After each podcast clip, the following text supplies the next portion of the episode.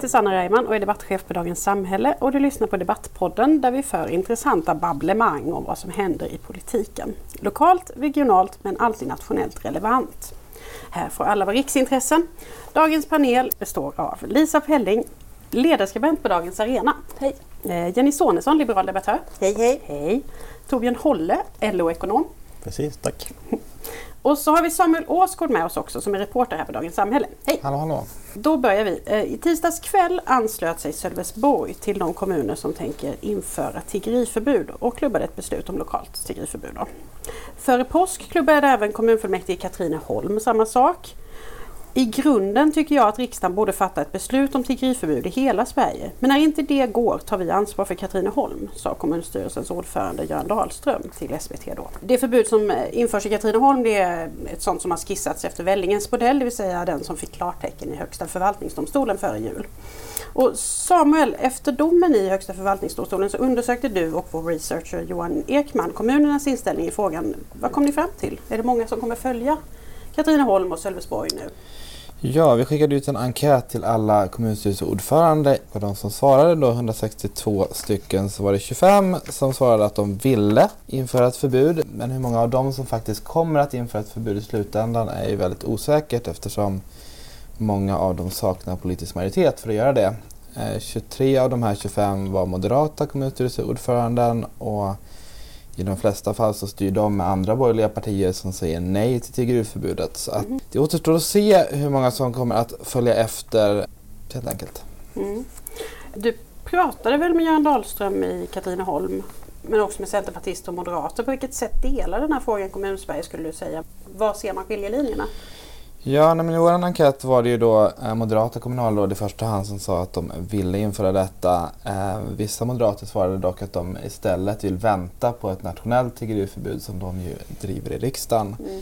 Sverigedemokraterna är ju också för ett tiggeriförbud men bland de andra partierna så är ju huvudlinjen nej till detta även om det finns några undantag på en del håll. KD i Uppsala län tog in en beslut för ett tiggeriförbud och i de har varit emot förut. Ja, alltså KD är ju fortfarande emot nationellt i de flesta kommuner men eh, i men distriktet i Uppsala, i Uppsala mm. fattar man beslut om detta. Mm. Och i ett antal kommuner finns det några andra partier som har gått emot partilinjen och sagt ja. Men i huvudsak är det M och SD som driver den här frågan. Mm. De som vill införa ett tiggeriförbud, siktar de flesta på att göra just som Vellinge gjorde eller finns det flera varianter? Det är den varianten som Katrineholm kommer införa från den 1 augusti. Sen finns det ju då eh, den varianten som handlar om att istället kräva tillstånd av de som vill tigga och den har man ju klubbat i Eskilstuna och i Kungsbacka men där återstår det att se om den faktiskt går att införa. För Länsstyrelsen gav ju då bakläxa och upphävde Eskilstunas beslut mm. eftersom man ansåg att det inte störde den allmänna ordningen. Eh, så där väntas ett avgörande i förvaltningsrätten när som helst. Så att den andra modellen som finns är ju då den här tillståndsmodellen och den är ju lite mindre politiskt kontroversiell. Den har ju till exempel Centern ställt sig bakom i Eskilstuna. Den har väl också Stefan Löfven pratat lite nyfiket om? Så, ja men kanske pratat lite nyfiket om mm. utan att riktigt säga mm. var han står. Men där utgår man ju mer ifrån att eh, det ska vara tillstånd så man vet vilka som befinner sig i kommunen men att alla i princip ska kunna få ett sådant tillstånd. Men sen var det också många som menar att den här frågan kanske inte egentligen bör avgöras i kommunfullmäktige. Att det inte är där det går att bestämma om det. Ja, i vår enkät så var det flera som påpekade att de lokala ordningsföreskrifterna gäller då bara på det som räknas som offentlig plats enligt ordningslagen. Eh, och dit där ingår till exempel då inte en parkering vid en butik som ligger på privat mark. Mm och ett antal andra platser. Och sen är det dessutom så då att den här domen från Högsta förvaltningsdomstolen om Vellinge så står det att ett förbud av det här slaget bara kan införas om det är geografiskt begränsat till vissa platser. Mm. Så att något totalförbud mot tiggeri i en kommun är inte möjligt att genomföra idag utan det handlar i så fall om kommunal mark och begränsade områden i så fall. Mm. Eh, och sen finns det ju en massa gränsdragningsproblem här som man inte riktigt vet hur de kommer att fungera heller. Till Just exempel det. så undantas gatumusikanter och då kan man fråga sig vad som händer om en tiggare istället sätter sig med ett par trummor om det då kommer vara okej. Okay. Och uh, sen pratar man om aktivt och passivt insamlande av pengar och var gränsdragningen går där är ganska oklart. Möjligheten finns alltså att tiggeriförbuden kommer driva fram mer musik i det offentliga rummet. Ja, Göran Dahlström har redan varit ute och pratat om att han inte vill ha oväsen och då är frågan vem som ska avgöra vad, vad som är oväsen eller inte i så fall. ja, ja, det kan ju ligga i lyssnarens öra. Tack så hemskt mycket Samuel. Tack. Då ska vi snart få höra vad panelen tycker om tiggeriförbud men jag tänkte att vi börjar med att lyssna lite på vad några partiföreträdare i just Katrineholm sa i samband med beslutet där. Först ut i det här klippet från P4 Sörmland är Centerpartiets gruppledare Inger Fredriksson. Det handlar om två, tre personer. Det är ju ett begränsat antal platser som eh, kommunens lokala ordningsstadga gäller. Ja, det blir egentligen ett slag i luften, och, men det, det ger oss en otäck syn att Katrineholm är ett kallt och hårt samhälle. Den socialdemokratiska kommunstyrelseordföranden Göran Dahlström röstade för ett tiggeriförbud och säger så här om kritiken det är så att det finns en del politiska partier som i det här fallet vill, vill framställa sig som goda och vi som försöker att ta tag i den här saken och se till att vi får någon ordning och reda på det här både i Sverige och Europa och få stopp på tiggeriet. Vi blir de så kallade onda.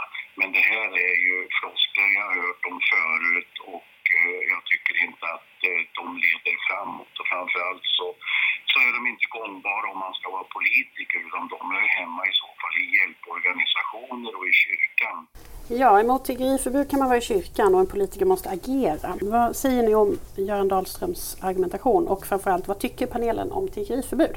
Är ni för eller emot? Det som man gör i Vellinge och Katrineholm verkar väl rimligt. Lite kommunala regler för hur man ska bete sig i kommunen tycker jag verkar väldigt okontroversiellt och okomplicerat egentligen. Mm, fast det är det ju inte. Nej, inte.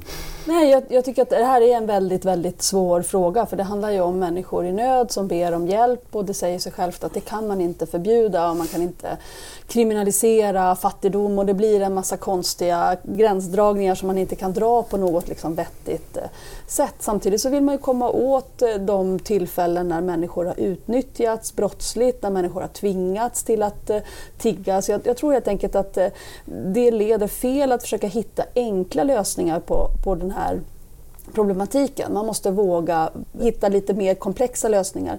En sak som är väldigt problematiskt med att famla efter den här enkla lösningen, vi utfärdar helt enkelt ett förbud, mm. det är ju att man riskerar att bidra till ytterligare stigmatisering, diskriminering av en redan väldigt utsatt grupp, näm nämligen romer, både i Sverige och i de länder där de som tigger i Sverige ofta kommer ifrån, nämligen Bulgarien och Rumänien. Vi sänder en signal till de länderna att det här är personer som är oönskade hos oss, de är ovälkomna.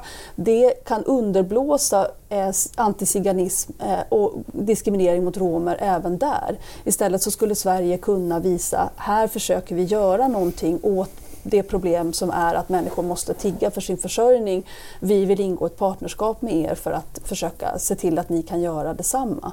Eh, så att man, man slår in på en väldigt farlig väg här. Mm, Jenny?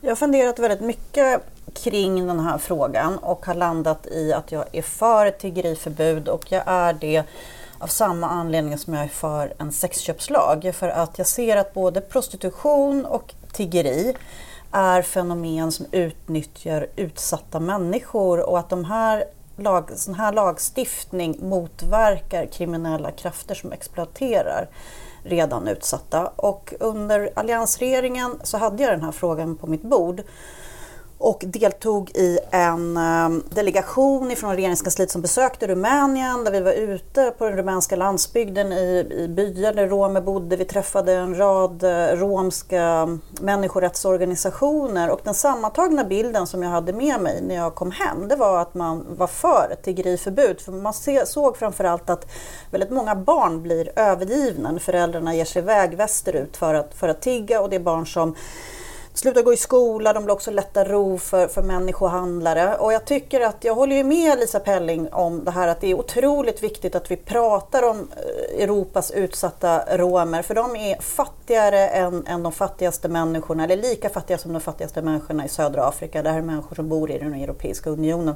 Men jag tycker det är feltänkt att säga att bara för att man är för ett tiggeriförbud så, så är man inte för humanitära insatser. Amnesty menar att tiggeriförbud är en människorättskränkning. Och de tycker också att den här domen i Högsta förvaltningsdomstolen eh, lägger för mycket vikt vid det kommunala självstyret. Hur ser ni på den?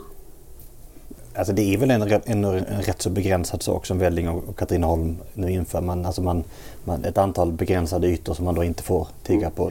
Det är klart att det, att det är kontroversiellt i dagens samhällsdebatt därför att det har fått så stora proportioner, eh, tiggeriet. Mm. Men jag tror att men, om man ser det som en del av den lokala ordningsstadgan, ungefär som att här får man sätta upp affischer eller här får man inte stå och tigga, så tror jag att det här hade frågan varit lite mindre. Men det, vad det handlar om det är ju att, att att man på nationell nivå har egentligen duckat frågan och därmed så blir det kontroversiellt när man gör ganska liksom, modesta saker på kommunal nivå. Borde vi ha ett nationellt förbud istället? Eller? Ja, alltså, jag tycker åtminstone i efterhand så är det väl så att om jag kommer ihåg historien rätt så är det så att man 2011 får någon JO-dom eh, eller JO-utslag om att, eh, att polisen inte får agera mot eh, tiggeriet eller på det sättet man har agerat i, i, i, Stockholmspolisen. Mm. Och, och, det är klart att i efterhand så, så framstår det som lite märkligt att man då inte på nationell nivå sätter sig och fundera på hur ska man då, i och med att då polisen blir fråntagen ett instrument som man använt sig av och att man inte då liksom funderar på vilket instrument man kan få då för att agera. Eh, så, då har man ju duckat i frågan och så har det gått väldigt mycket politik i frågan. Eh, mm. Jag tror att den här frågan hade, hade mått bra av att man hade agerat mycket mer pragmatiskt och inte haft så stora överord. Jag tycker man läser in alldeles för mycket i, i frågan. Jag kan hålla med eh, Torbjörn att eh, här läser man in mycket mer i den här frågan men jag, jag tror att man nästan måste göra det eftersom det är den stora bilden. Liksom, att det här är en grupp som är väldigt utsatt och diskriminerad. Det finns en, liksom en, en tradition av antiziganism, eh, av antiromska stämningar i samhället här i Sverige, i andra länder, som man liksom måste ta hänsyn till när man hanterar den här gruppen. Eh, och då, då är liksom repression, att med polisvåld släpa iväg människor från utsedda platser, det är inte rätt sätt att hantera det. Men, men eh, jag kan inte heller komma med någon enkel lösning. Jag tycker alltså, hade, det inte, hade inte frågan haft sån sprängkraft så hade, tror jag egentligen att det är ganska okontroversiellt att kommunen säger att här får man inte sätta upp affischer, här får man inte stå och tigga. Liksom, jag tycker det verkar vara ganska rimligt. Stora frågan är egentligen varför, varför man inte agerat nationellt. Enligt polisens människohandelsenhet så handlar det ju ändå om flera tusen människor som tigger i Sverige, ungefär 4 till 5 tusen. Det är lite säsongsbetonat. Mm. Och även om inte alla som tigger på något sätt är tvingade så finns det en solklar koppling, vi har flera domar nu, mellan mm. människohandel och tiggeri där vi ser att det är människor som alltså har tvingats in i slaveri.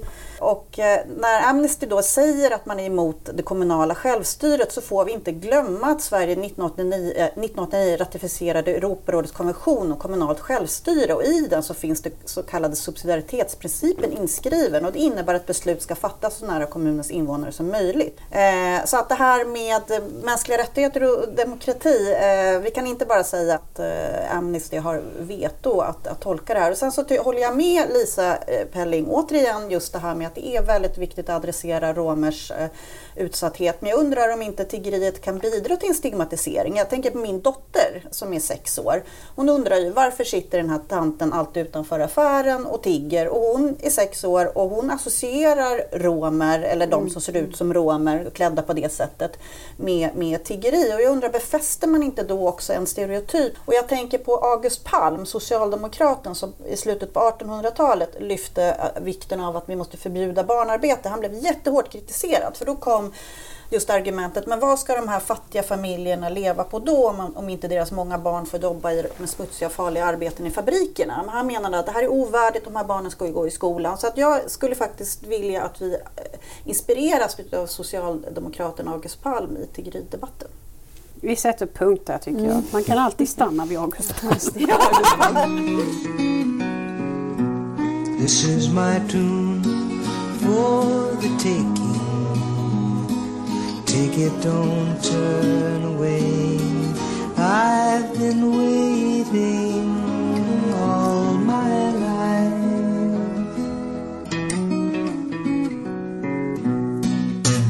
Thinking it over, I'd sad. Thinking it over, I'd be more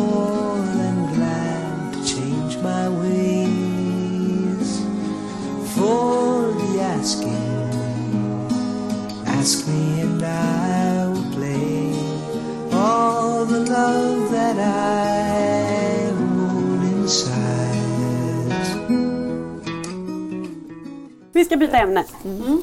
Kiruna fick ett nytt styre efter höstens val och eh, ganska nyligen så meddelade det nya styret som består av Centerpartiet, Moderaterna, KD och eh, ett lokalt sjukvårdsparti att man vill slopa rätten till heltid. som hittills har varit lite av en sån här källa till stolthet i Kiruna. Man har rankat som bäst i landet på heltider 2015 och jobbat väldigt mycket med det här. Men nu är det då nya tider och så här sa Centerpartiets kommunalråd Gunnar Selberg till SVT för några veckor sedan. Det är nya tider för att vi kan inte erbjuda heltider längre än vad som är möjligt. Om vi bara har behovet av en halvtid, då blir det bara en halvtidstjänst. Vi kan inte så att säga skapa, hitta på tjänster för att folk ska få heltid. Det, det är inte schysst mot skattebetalarna, de som ska finansiera det här. Mm. Att hitta på tjänster som inte behövs är inte schysst mot skattebetalarna, menar den här centerpartisten. Vad säger panelen? Är rätt till heltid ett finare ord för hitta på tjänster? Absolut inte. Jag tror det är en överlevnadsfråga för eh, vår gemensamma sektor att man kan erbjuda schyssta och bra arbetsvillkor och rätt till heltid. Och möjlighet till deltid är en del av det som alla eh, kommuner verkligen borde ansträngas för. Det, det, det, visar sig att de kommuner som, som har, jobbar aktivt med det här, de lyckas lösa det. Det handlar till exempel om eh, personal som jobbar i skolbespisningar där man jobbar eh, framförallt under förmiddagen. Då finns det andra uppgifter som man kan göra under eftermiddagen. Är man, är man liksom pragmatisk och lite kreativ så, så hittar man på en bra och vettigt sätt att liksom, eh, fylla ut en heltid. Många tillfällen är det också så att ta heltid är så att säga, man vill ha en möjlighet, man vill ha den tryggheten att man kan gå upp i heltid. Men medans eh, man kanske i själva verket jobbar deltid och då är det viktigt att det finns den flexibiliteten, att man kan lösa det så. För mig är det obegripligt hur man som ledare för en kommun kan sända sån signal om att så här ska arbetsvillkoren se ut om man jobbar i välfärden i vår kommun. Mm. Alltså vi står inför enorma mm. alltså rekryteringsbehov under de kommande åren. Och han kan tycka vad han vill egentligen men jag tycker att det verkar otroligt kontraproduktivt att liksom sända signalen om att flytta inte till Kiruna, liksom, börja inte jobba i välfärden för att eh, här, här har vi inga schyssta villkor. Det verkar enormt ansvarslöst som en ledare från kommunen att bete sig på det sättet. Mm. Jag, jag håller med båda föregående talare här, eh, fast jag är borgerlig då. Mm. Och jag, nej, och jag tycker att det här, är, det här är ju väldigt mycket en feministisk fråga eftersom vi har en så stor del av arbetskraften i offentlig sektor som är, är kvinnor. Och eh, vi vet ju att löneutvecklingen blir sämre för de som jobbar deltid och även att det här påverkar pensioner. Och precis som du sa här Torbjörn så är det ju så att offentlig sektor står inför enorma rekryteringsbehov. Vi har jättestora pensionsavgångar. Och det är väldigt viktigt att offentlig sektor framstår som en attraktiv arbetsgivare. Men en, en baksida av rätten till heltid är ju ofta i alla fall, i synnerhet kanske inom till exempel äldreomsorgen, delade turer som ju i sig är ett problem som man kämpar med också ute i kommunerna. När kommunalarbetaren granskade det här nu i mars så kom man fram till att delade turer finns kvar för de anställda i äldre och funktionshinderomsorg i två av tre kommuner fortfarande. Om det blir så här svårt att lägga scheman, är det inte bättre ändå att ha deltid då? Eller? Ja, men det, finns naturligtvis yrken, och man just äldreomsorgen brukar vara ett sånt exempel som man lyfter fram, där, där det är liksom de facto liksom lite knökigt och, för att man har liksom mycket arbetstid när man ska gå upp på sängen och mycket mm. arbetstid man ska gå ner och lägga sig helt enkelt. Eh, men i många fall så är det, är det ganska mycket påhitt. Alltså gör man en förskoleverksamhet, det är klart att man, att givet hur lång, alltså en förskola som är öppen från 7 till 6, det är klart att det går att lägga heltidstjänster inom förskolan. Det verkar, det verkar och, och, vi ser ju det när vi jämför liksom, både klass och kön att arbetarklass liksom är mycket mer deltid än, än tjänstemannayrken och att vi vet att, att även när kvinnor och män inom arbetarklassen att, att mer kvinnodominerade yrken tenderar att ha mer deltider. Alltså, så, att, så att jag tror att det finns naturligtvis rationella förklaringar ibland men ofta är det nog ganska mycket påhitt helt enkelt. Jag tänker som Torbjörn sa, det, det är eh, en det enda ansvarsfulla som kommunpolitiker är att ta ansvar för kompetensförsörjningen som det brukar heta, det vill säga att den gemensamma sektorn ska kunna rekrytera personal. Då måste man erbjuda schyssta villkor och det handlar ju om att man inte ska tvingas jobba delade turer, man ska ha möjlighet att jobba heltid.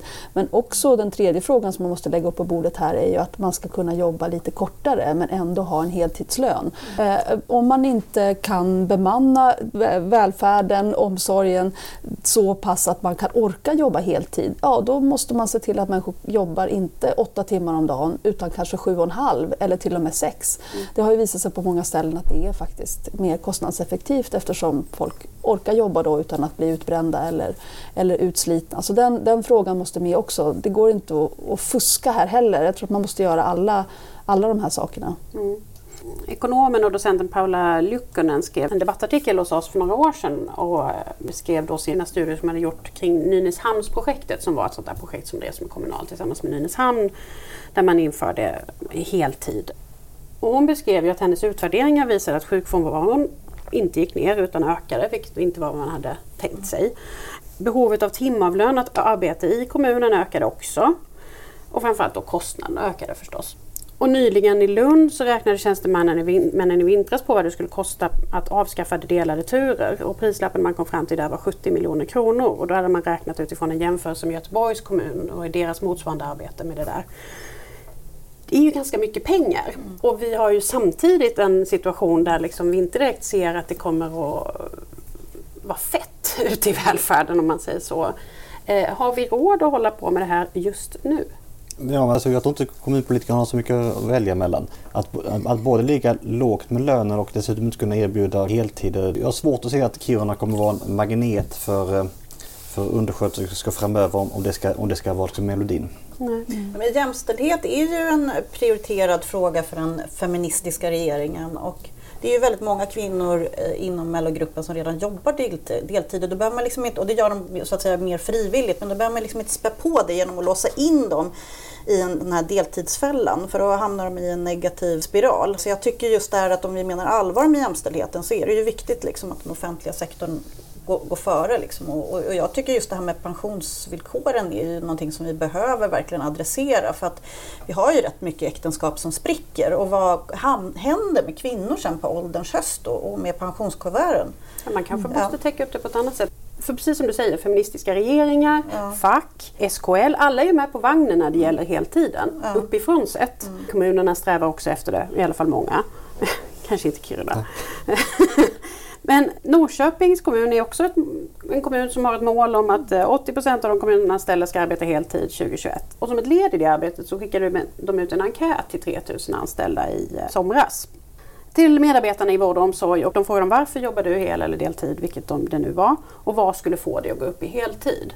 Och det den enkäten visade var att den största anledningen till deltidsarbete var att man ville ha det så. Och det där är inte det här lite som många andra jämställdhetsfrågor att det finns en vilja uppifrån som inte liksom matchas där nere alla gånger? Ja, fast i vilken kontext uttrycker man den viljan? Det är väl här man måste liksom göra kanske som en feministisk analys av det. Om man befinner sig i ett samhälle där man har tryck på sig att själv som kvinna stå för allt omsorgsansvar i familjen. Allt från att liksom lämna och hämta på förskolan och skolan, ta hand om läxor, inköp, mat, städning Eh, och dessutom jobbar heltid på ett dåligt betalt jobb med dåliga arbetsvillkor som är väldigt slitsamt och det är ju de här kontaktyrkena där du har ansvar för en brukare, en patient är väldigt slitsamma också rent mentalt men även tyvärr fysiskt. Det är liksom en kombination av båda. Att då säga att jag vill jobba deltid vad har man för, så att säga... Eh, Fast hur ska man, saker i det här, lön, man, lön kan man ju ja. förstås ändra på men att jobbet är tungt och slitigt mm. både mentalt och mm. fysiskt det kan vi inte ändra på Nej, så men, men då, då, i, i, vissa, vissa kommuner vet jag att, att, problemet har varit att man i, har tagit fasta på detta med rätt till heltid men inte att deltid ska vara en möjlighet. Mm. Eh, det verkar lite konstigt att ha som mål till exempel att si och så många ska jobba heltid mm. utan snarare rimligt att ha det. som mål Eh, alla som vill ska kunna jobba heltid, man ska ha möjlighet till deltid. Men sen måste man ha som mål, fler ska orka jobba mer och också längre. Och det handlar ju om arbetsmiljö och det handlar om att ha tillräckligt många kollegor. Jag tycker vi får inte skuldbelägga dem också som gör det faktiskt medvetna valet. För jag tror inte så att vi bara styrs av strukturer utan det finns ju faktiskt sådana som också vill prioritera att vara hemma. Jag tycker också det, det är ju ett ekonomiskt val som man också får respektera. Och då kanske man också tänker att nej men då jobbar jag tills jag blir eh, 70 år och då kanske jag kan unna mig att ta det lite lugnare under småbarnsåren. Så att jag tror vi kan inte bara klippa, klappa kvinnor på huvudet som, som gör det valet att, att de vill vara, vara hemma. För det kan jag också tycka är en feministisk fråga att vi får inte bara reducera kvinnor. Ja, nej, nej, nej, nej, jag är ledsen om det uppfattades så. Nej, jag, jag, jag tänker att, att eh, man, man, självklart så ska man liksom kunna ha det valet men säger, ofta så görs det valet i en kontext där man egentligen inte har några, men några Man ska få ha det valet men procentutfallet ska inte vara att många gör det valet. är det så jag ska tolka Nej, jag, jag, jag, jag tänker att, att, eh, när man jobbar deltid inom, inom omsorgen idag så tjänar man så lite att det går faktiskt inte att, att ha ett, ett vettigt liv i Sverige. Man, eh, Kommunal har räknat ut att man hamnar på en månadslön på 15-16 000. Det går inte att betala hyra, köpa vinterkläder, eh, eh, eh, få ihop tillräckligt mycket pension för en sån låg lön. Och då är det någonting liksom som, som är fel. Ska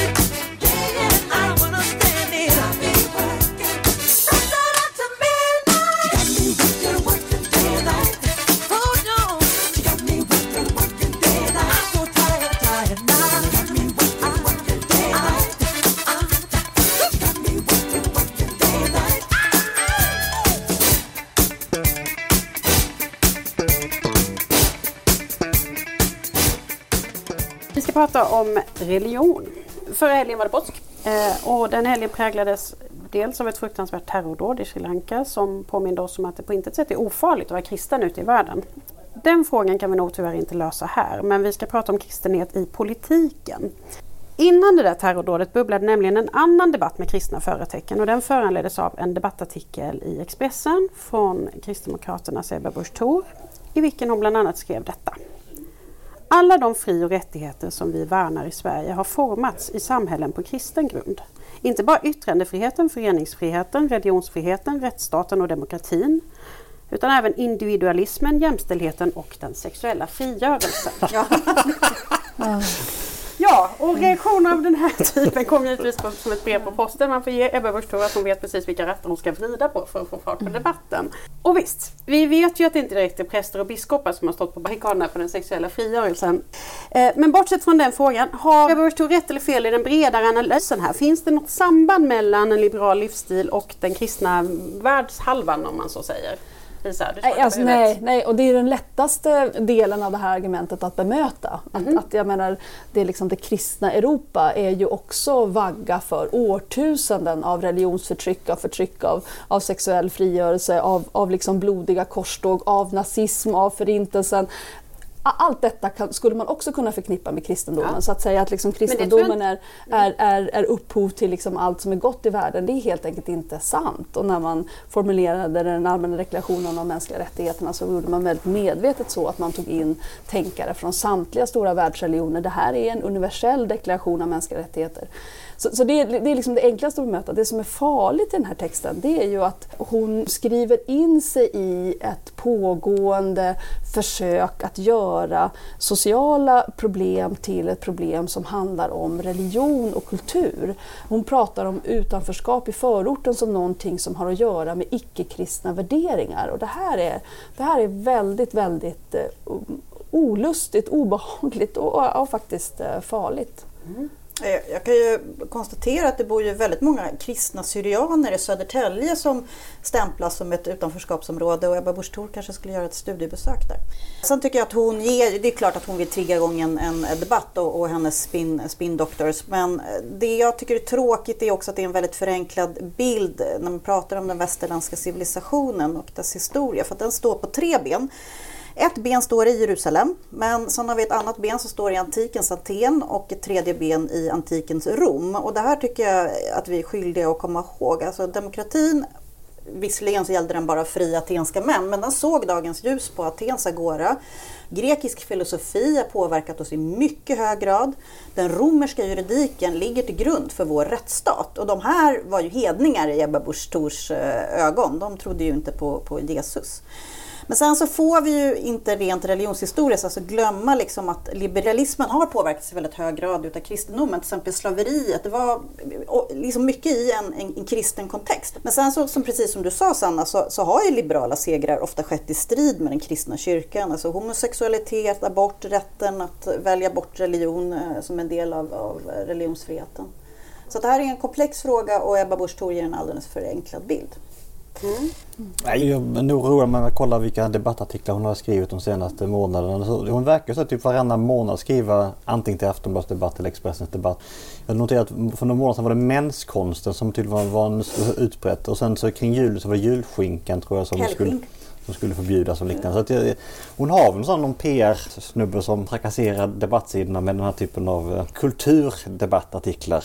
Men eh, var, varför, varför går de så bra då? Var, jag, jag tror tyvärr att de liksom slår an stämningar som odlas på annat håll. Som odlas av eh, personer som Viktor Orbán till exempel, som kommer till makten och håller sig kvar vid makten med den här föreställningen om att det finns ett, ett annalkande krig mellan kristendomen och den invaderande islam och att han är så att säga en furste som liksom på riddartiden ska rida till storms mot den liksom hotande turkiska slash muslimska invasionen. Och det här är ju precis samma tankegångar.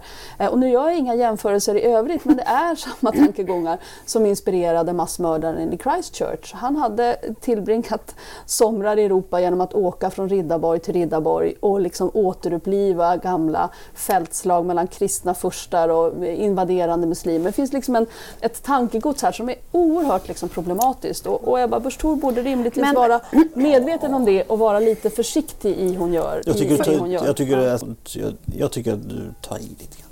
Alltså, alltså, det är ett självspännande piano detta. Det är som att de vill förbjuda Ida sommarvisa så skriver man och så någon så nej vi ska inte förbjuda. Så, så, det är jättetacksamt. Men får jag säga en sak apropå det här med... Men för att de är lätta, ska man, ska man göra det eller ska man vara som politiker lite mer ja, ansvarsfull? Det är, säkert en smaksak.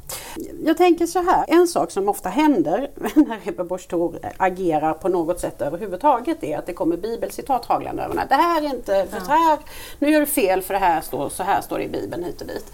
Och jag tänker lite att det hon säger och det hon skriver om är ju inte jag är bibeltrogen. Och jag, eh, det kom ganska nyligen en studie från eh, Linnéuniversitetet, Magnus Hagevi där har kikat på attityder kring det här med kristna värden och tydligen så är det så här att väljarna mer än på många decennier vill quote, bygga ett samhälle på kristna värden. Man får gå, gå tillbaka till 80-talet för att hitta liksom lika stark preferens i den omfattningen. Samtidigt så har inte direkt Svenska kyrkan en jättestark medlemstillströmning just nu. Snarare så är det väl ganska många som kliver ur. Så att det här skulle handla om någon slags regelrätt nyreligiositet verkar ju inte så troligt. Så när man säger att man vill ha kristna värden menar man inte jag vill vara kristen och följa bibelorden. Utan man menar någonting mycket vagare, en samhällskultur som man uppfattar som tillhörande den kristna liksom, kulturen eller samhällssfären eller någonting. Jag tror att det här handlar väldigt mycket om ett sug efter identitet som är ganska naturligt. Och särskilt när vi har haft en stor invandring av människor som identifierar sig religiöst så kan man ju själv börja fråga sig men, men var kommer jag ifrån och, och, och mm. mina rötter? Så det här behö- jag tror att det ligger mycket i det som, som, som, Lisa säger här att vi måste ju se upp liksom just med den här klassiska kampen mellan islam och, och kristendom och så vidare. För det finns en, en, eh, stark kraft i den retoriken. Men, men det behöver liksom inte vara så illa utan det här kanske handlar mer om ett sunt sökande efter eh, sin, sin bakgrund och rötter. Och jag tror att vi kommer se fler som kanske inte säger att de är religiösa men att man identifierar sig som kulturellt kristen. Problemet när man liksom ger den eh, titeln, tänker jag, kristendom, är att man gör det som uteslutande att andra religioner skulle kunna omfatta samma värderingar. Och själva verket så ser vi att i alla moderna samhällen där, där, där eh, hälsan är så pass bra att små barn överlever, vilket gör att man skaffar färre barn, man är mindre beroende av klanen, man kan kosta på sig att vara mer individuell. Där förändras värderingarna och blir mer sekulära. Där, där uppstår det möjligheter att, att respektera människors yttrandefrihet, religionsfrihet. Det här är liksom i grund och botten mänskliga värderingar som, som, som kan växa fram i alla samhällen, av alla religioner. Poängen är här, om man, om man kopplar det till kristendomen på det här sättet, så gör man liksom eh, eh förortens problem med utsatthet, arbetslöshet, eh, dåligt fungerande skolor till en, en fråga om religion och härkomst. Och dels så kan man inte lösa problemen eftersom de inte löses genom att människor ändrar eh, religion. Man skulle liksom inte en massdöp befolkning av människor som bor i Rinkeby skulle inte förändra ett, ett dugg. Men, men dessutom så, så, så banar man på liksom den här eh, fientligheten emellan vad jag tror som kan vara sunt också. För jag, jag, tycker det är viktigt att inte bara svartmåla religion. För att religion kan ju också vara ett väldigt viktigt kitt i ett samhälle. Och vi pratade här om de stora pensionsavgångarna i offentlig sektor. Och jag tror, alltså ute i, i kristna församlingar eller församlingar överhuvudtaget så bedrivs ett väldigt viktigt socialt arbete, alltså mm. alltså diakonin. Och jag tror att vi kommer behöva det mer som ett komplement till offentlig sektor. Och jag tror också att vi, vi pratar om psykisk ohälsa idag och där tror jag att andlighet, eh, att fler människor kanske skulle kunna söka sig till församlingar, kanske skulle kunna fylla liksom ett, ett hål hos människor och man skulle kunna känna liksom en, en, en gemenskap och en, en tillhörighet. Jag håller inte alls med om detta. Ja. Det är inte alls, inte minst. Alltså, jag, jag, tycker att den här artikeln från Ebba Busch är otroligt töntig och som jag ser den bara som en led i den här julskinkan och Ida Sommarvisa Eh, artiklarna. Men det är, det är, liksom, det är ett framsteg. Alltså jag ser inte något behov av att, eh, att vi ska liksom på något sätt, för att det kommer många muslimer hit, så ska vi liksom på något sätt återuppväcka vår, eh, våra kristna myter. Jag tycker att jag trivs väldigt bra i ett, i ett sekulariserat land. Jag önskar de som kommer till, alltså de som flyttar till vårt land också anammar att vi är ett sekulariserat land och att, att religion... Kan assimileras? Ja, i meningen att jag tycker inte att religion, jag tycker inte religion, eh, man får gärna ägna sig åt religiösa symboler, men jag tycker inte det ska ta någon större plats i samhället. Jag tycker, jag tycker inte det finns något positivt i det. Alltså, jag ser en massa skolor som, som nu drivs av religiösa eller religiösa kulturella församlingar. Jag tycker det är fruktansvärt. Mm, det håller jag med om. Om man på allvar vill ha ett sekulärt samhälle, då måste skolorna vara sekulära. Så, så är det. Det är ju, ligger ju i religionernas natur. Man är en samling värderingar, en moral och den vill man ju eh, breda ut. Man vill förankra den hos församlingens medlemmar och man vill helst liksom förankra den i, i samhället. Och det, det måste man kunna liksom skydda barn från. Sen är det inte liksom oproblematiskt eh, alla värderingar måste utsättas för kritik, alla är förändliga, även det sekulära samhället måste hela tiden kritiseras, omvandlas, mm. omförhandlas. Eh, så är det också. Nej, hörni, det är tacksägelsedags. Nu vill jag tacka er för att Tack ni kom hit. Amen och slut. Tack. Down in the river to pray, studying about that good old way, and who shall the starry crown? Good Lord, show me the way. Oh, sisters, let's go down, let's go down, come on down. Oh, sisters, let's go down, down in the river to pray.